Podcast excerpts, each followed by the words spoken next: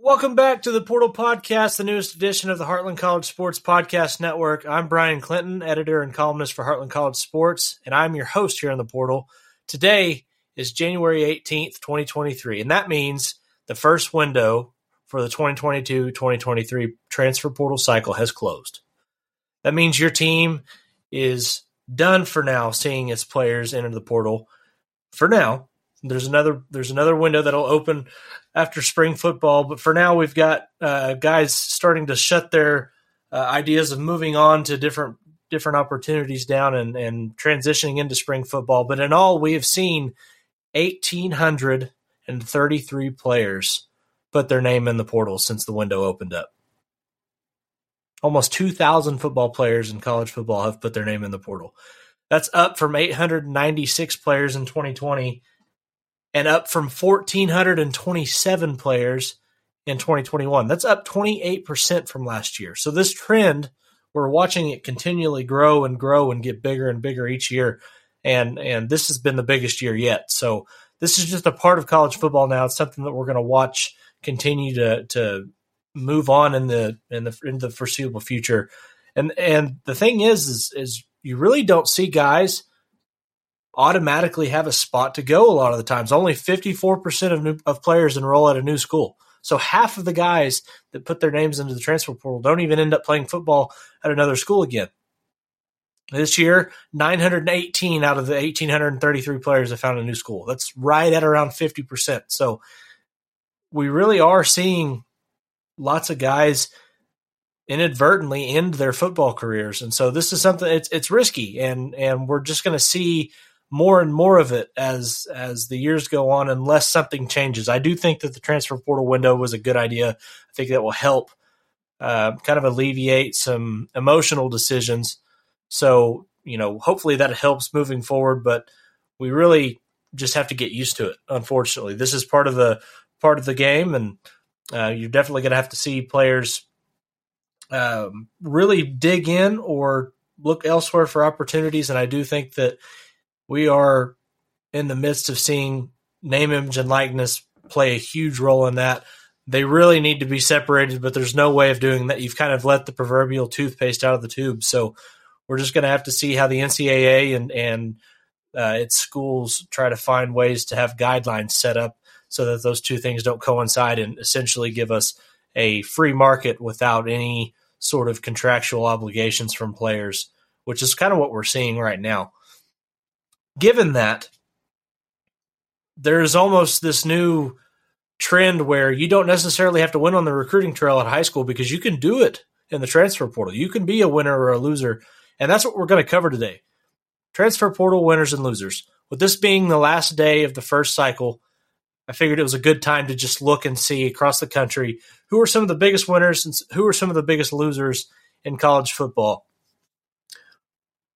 My first team, my first winner, Colorado, Colorado Buffaloes. Coach Prime is in Colorado. He brought his Louis Vuitton baggage, his and he has brought a lot more than that into Boulder, uh, including his son Shedeur Sanders, who has nearly seven thousand passing yards and seventy touchdowns under his belt. So he's an immediate upgrade at quarterback for Colorado. Colorado was awful this year. I don't see that. I don't see talent being an issue next year. I think that there are a lot of guys that that Prime is bringing in. Uh, Cormani McClain has been looking at at Colorado. He's your number one defensive back in this class. He's currently verbally committed to Miami, but he hasn't signed yet, so that'll be something to watch over the next couple of weeks. You have the number one defensive back and number one player from last year's class, and Travis Hunter, following Prime over to Colorado. Um, after playing for him at Jackson State. So that's a huge addition. They go out and get one of the best wide receivers in the transfer portal in South Florida receiver Jimmy Horn. That's a guy that you're going to see make plays for for Colorado. I just think, just real quick, I, I think that Deion Sanders being at Colorado just gives them this this new dynamic that that you haven't had in a while. They have this confidence that you wouldn't expect for a one or two win team coming in from last year. Like there's going to be confidence when they step onto the field, and they have a tough schedule to start out. They got to open up the year against TCU, but I think that we can see Colorado maybe push itself into being a bowl team, maybe with some of this transfer talent coming in. You have one of the better offensive linemen in the transfer portal out of Kent State with Savion Washington. Uh, he only allowed two sacks in 12 games this last season, so that's a great addition. You've got Western Michigan edge player Marshawn Kneeland comes in. Clemson linebacker LaVonta Bentley comes in. One of West Virginia's top edge players, Taijh Alston, comes in. He had seven sacks in the last two seasons. Myles Slusher, safety from Arkansas, he's coming to Colorado. These are guys that they're stacking talent that they haven't had for the last couple of years. And it's all because of Deion Sanders at the head coach. So we'll see kind of what they can do with that. But you've got players from all over the country coming to Colorado, kids from Michigan, kids from Ole Miss, from Kentucky, from Florida. I mean, these are there's guys all over this roster that have true SEC top end talent, Big 10 talent, Big 12 talent. That is that is going to Boulder to play for Coach Prime. So Big winner, big big winner is is Colorado. Another big winner, Oklahoma Sooners. Oklahoma six and seven in year one under Brent Venables, and it was quickly apparent that the roster, at least on the defensive side of the football, was not where it needed to be for what Brent Venables wanted to do in Norman. Well, he is doing his part to change that. They have added several key contributors on the defensive side of the ball.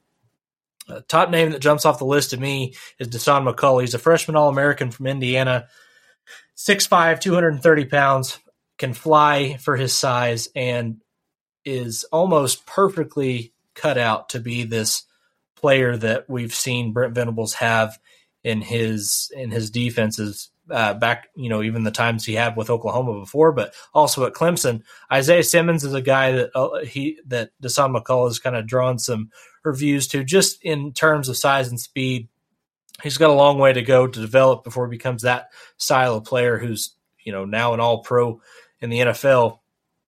But we we do see some flashes of things from McCullough that's exciting. He has 49 tackles, six and a half tackles for loss and four sacks in 10 games last year. He's a number three transfer in the 2023 class. So it's, you know, this is somebody that Oklahoma didn't have, a kind of guy that he, they didn't have this year. He goes out and gets him. All ACC defensive end Rondell Bothroyd is headed to Oklahoma out of Wake Forest. He has 30 and a half tackles for loss, 16 and a half sacks, and four forced fumbles in his time with the Demon Deacons. That's a huge addition for Oklahoma. They go out and get Texas Tech safety Reggie Pearson, who, if you are a fan of either of these teams. You saw Reggie Pearson knock Dillon Gabriel out of the game against Texas Tech. You also saw him put lay the wood on Eric Gray in that game. It's a guy that runs downhill, an aggressive, experienced safety, somebody that Oklahoma can really, really use in the back end of the defense. That's a big addition. They go north and just oh, this has to irk some people, but defensive end Trace Ford from Oklahoma State, he's headed to Norman. Uh, you know, that's another in-state guy that you really were hoping Oklahoma could snag, and and they did. Um, that's that's a big addition. They, they also grab a couple of defensive tackles, uh, Jacob Lacey out of Notre Dame, and then Texas State's Davon Sears. Both of those guys were heavily coveted, coveted in the transfer portal. They both end up in Norman. Uh, Oklahoma welcomes back Austin Stogner uh, at tight end, which was a position of need for them. They also go out and get Walter Rouse, uh, who has 39 starts at left tackle for for Stanford under his belt. And then they also grabbed Andrel Anthony, uh, one of the more coveted receivers out of the transfer portal from Michigan. So Oklahoma's retooling their roster after a, a six and seven year. Uh, they lost. They were 0 and 5 in one score games. There wasn't really that much probably talent needed to be added to the team other than just guys that fit schemes that, that Venables is wanting to run differently. And I think that you see Oklahoma as one of the bigger winners in the transfer portal thus far. Uh, certainly have some guys there that are going to make a difference for them going into next next season at positions of need. Florida State is another big winner for me. Probably their biggest addition is Brandon Fiske, a Western Michigan defensive lineman who pretty much had his pick of wherever he wanted out of the portal. Um, several other programs wanted him, but he chose he chose Florida State. He had 58 tackles for or 58 tackles, 12 tackles for loss, and six sacks this past season. uh, somebody that you know you saw Jared Verse come in in the 2022 class and make a difference for for Florida State at Albany. This is another guy that you should see paired with him with Verse coming into next season, and you and you suddenly have a really scary defensive front for for Florida State, who was also was already pretty good there. Um, they also added Miami defensive tackle transfer Darren uh, Darrell Jackson, who's only a sophomore. So these are guys you're you're starting to stack up some guys um, on Florida State's defensive front who are quite honestly terrifying for for ACC offenses to have to deal with. So, and then in the back end, they go out and get uh, Fentrell Cypress, who is the number eight transfer uh, according to ESPN from Virginia. He broke up over forty five percent of the passes that came his way in 2022. That's incredible. I mean, he he is a lockdown corner. He gives Florida State a guy that that locks off one side of the field. Florida State's really starting to build this roster into uh, you know something that you really could see push Clemson, and and I say that even though Clemson just de- definitely upgraded with the offensive coordinator position, I like Florida State early on here. You know, it's a, there's a long way to go, but Florida State, what they've done in the transfer portal has been great. They also add Jeremiah Byers out of UTEP. He started all 12 games for the Miners in 2022. They get six foot seven, 250 pound tight end Kyle Morlock, uh, who had offers from Auburn, Wisconsin, LSU, Oklahoma, and Tennessee. He decided to be a Seminole. And then you also get Jaheim Bell out of South Carolina, who's just a freakish athlete, another tight end. So they got two big targets coming in uh, to, to, help Jordan Travis in 2023. Florida State's they're looking good, and they've built a really really good roster in the transfer portal. And uh, I would not be surprised if they end up being one of the bigger winners whenever everything is said and done uh, after spring. LSU, LSU is my my final winner of, of tonight. And first of all, let's talk about Jayden Daniels. Transferred in last season from Arizona State, has turned things around in a big way in Baton Rouge.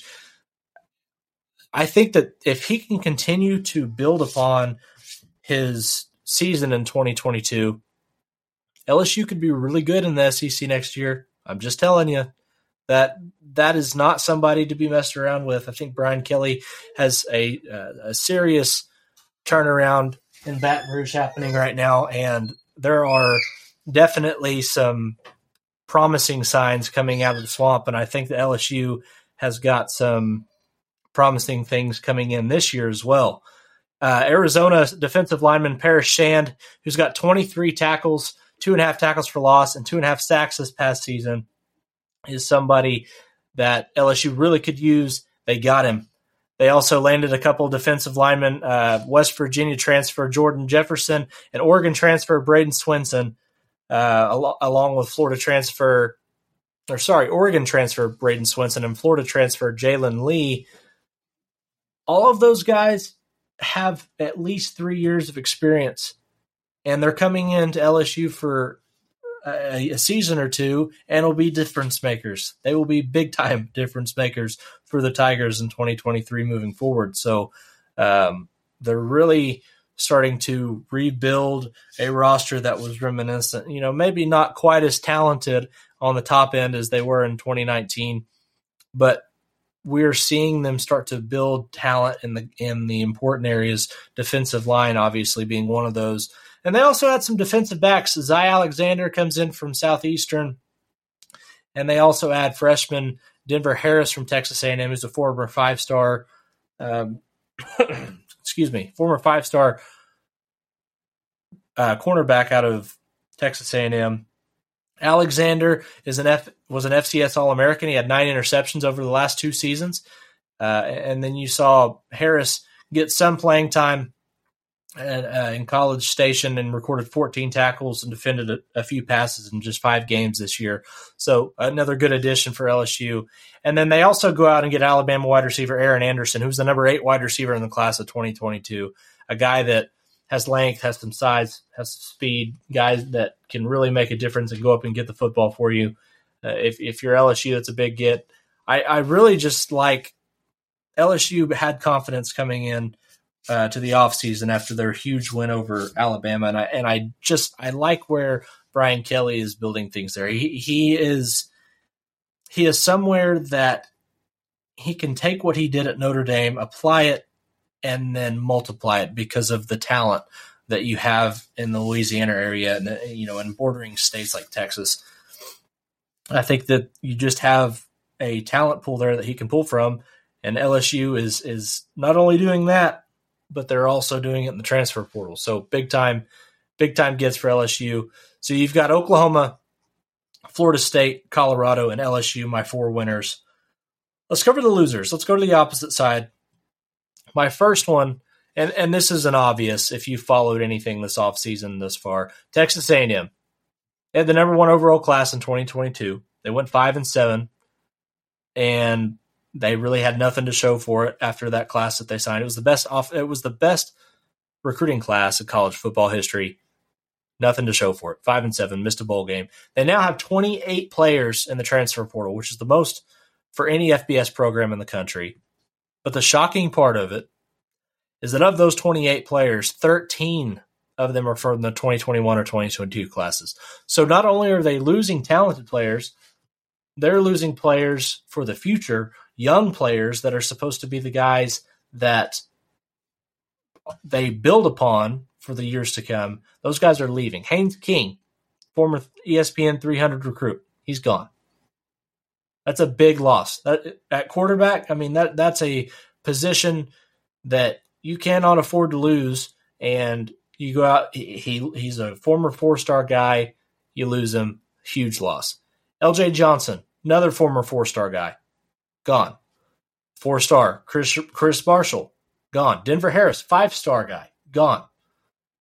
There are talented guys from Texas A&M from every position group that have left, and the worst part about all of it is, is you've lost 28 guys and you've only added two. There are only two incoming transfers as of January 18th for Texas A&M.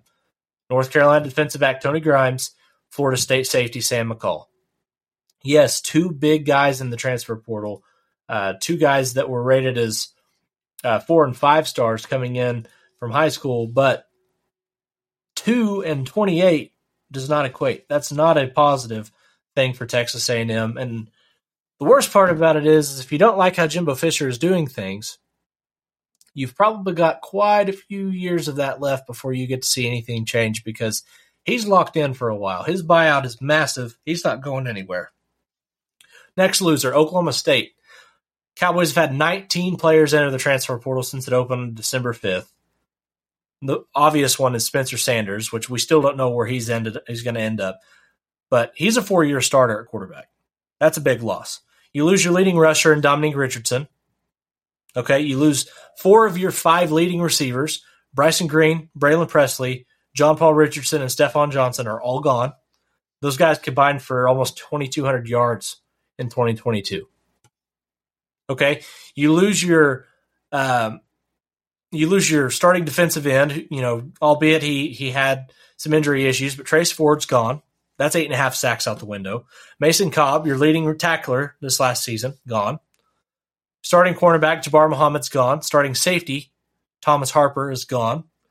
A key guy that played on on special teams and in, and uh, on the defense was a was a role player, Kenyon Williams at safety. He's gone. Okay, so you're seeing you're seeing a trend here. They they've added some good pieces. They have added some good pieces. Um, Oklahoma State's went out and got several guys that they really needed.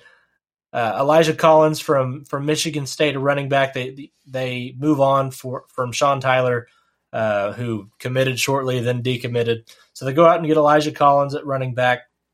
You get Arland Bruce, a former four star wide receiver from Iowa. Leon Johnson, a promising guy, 6'5", 207, is a Division three player uh, from from the northeast part of uh, sorry, from the northwest part of the country. He comes in. Alan Bowman at quarterback does help you. Uh, that that's a good that's a good pivot, but I'm not going to sit here and pretend that Alan Bowman and Spencer Sanders are the same. Uh, they're not the same level of athlete. It's just, it's just not the same thing. Um, but but it's a good addition. I'm concerned with where this roster is at for Oklahoma State. I am. I you know I, I think that there are there are some promising pieces coming in. You do like some of the guys that they've went out and got in the transfer portal. Uh, you get a couple of guys from TU, from Tulsa, um, and Anthony Goodlow and Justin Wright, but they have lost a lot. And I'm not saying that Mike Gundy's not able to overcome this. He is. He, you know, he's he's one of the highest paid uh, coaches in the country, and for a reason. You know, they he has been a consistent, successful coach at Oklahoma State, and he will continue to be that if he can get through this. I think he can overcome one bad transfer portal cycle, but it has been a bad one for Oklahoma State. My next loser is Florida. Uh, they've lost 17 four stars and one five star to the portal, several of which of those were key contributors. You've got uh, safety Kamar Wilcoxon, you've got edge rusher Lloyd Summerall, safety Donovan McMillon, linebacker Chief Borders, linebacker David Reese. I mean, these are guys that have started double digit games for the Gators and they're gone. And, and Billy Napier, they the staff there has brought in a couple of guys. They brought in Graham Mertz.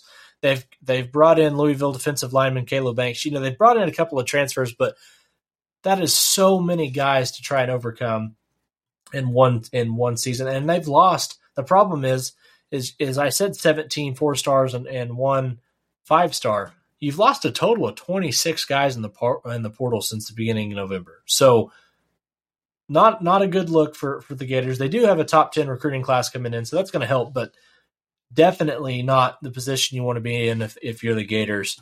Arkansas, another SEC team. Uh, this is this is my final loser of the night.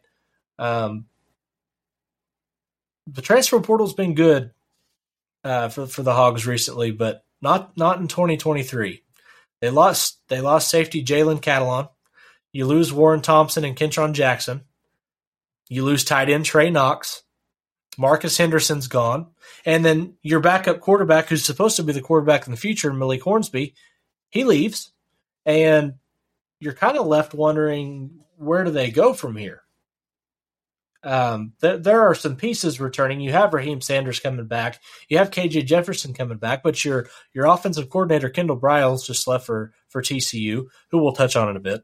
Um, you also have a couple of guys that um, you, you lose your top four wide receivers, uh, whether it be to the transfer portal or to the draft, and, and you do add a couple of pieces, and like like Al Walcott out of Baylor, Tyrone Broden out of uh, out of Bowling Green is a is a big target, guys that can help you, but I just think Arkansas has lost way more uh, than they have gained, and anytime that you see 29 players into the portal, it's just not a good thing and, and Arkansas has lost quite a bit. So, um, and I'll have I have one bonus, a bonus loser, if you will, and that's anybody who thought TCU was going to be just a one-off show in 2022. TCU is capitalizing on the year that they had. Yes, it wasn't what they wanted in the national championship game, but you go out and you add guys from SEC schools like Avery Helm, four star cornerback out of Florida. JoJo Earle, a four star wide receiver out of Alabama. Jack Bech, a four star wide receiver out of LSU. Tommy Brockermeyer and Trey Sanders, two five star guys out of Alabama. And you add John Paul Richardson, who was a successful wide receiver at Oklahoma State, and then you get Ricky Diabru out of uh, Eastern Carolina today. You're really starting to stack some guys that that have some talent that can be difference makers for you in 2023 and moving forward. TCU may not make it to a college football playoff in 2023, but they definitely will be contenders in the Big 12 moving forward. I don't think they're going anywhere under Sonny Dykes. So anybody else, anybody who thought that TCU was was one and done after uh, after this year, you are my bonus loser for the night. That about does it for us here. I thank you guys for joining us. We really appreciate you. I'm Bryan Clinton, and we will catch you next time out here in the portal.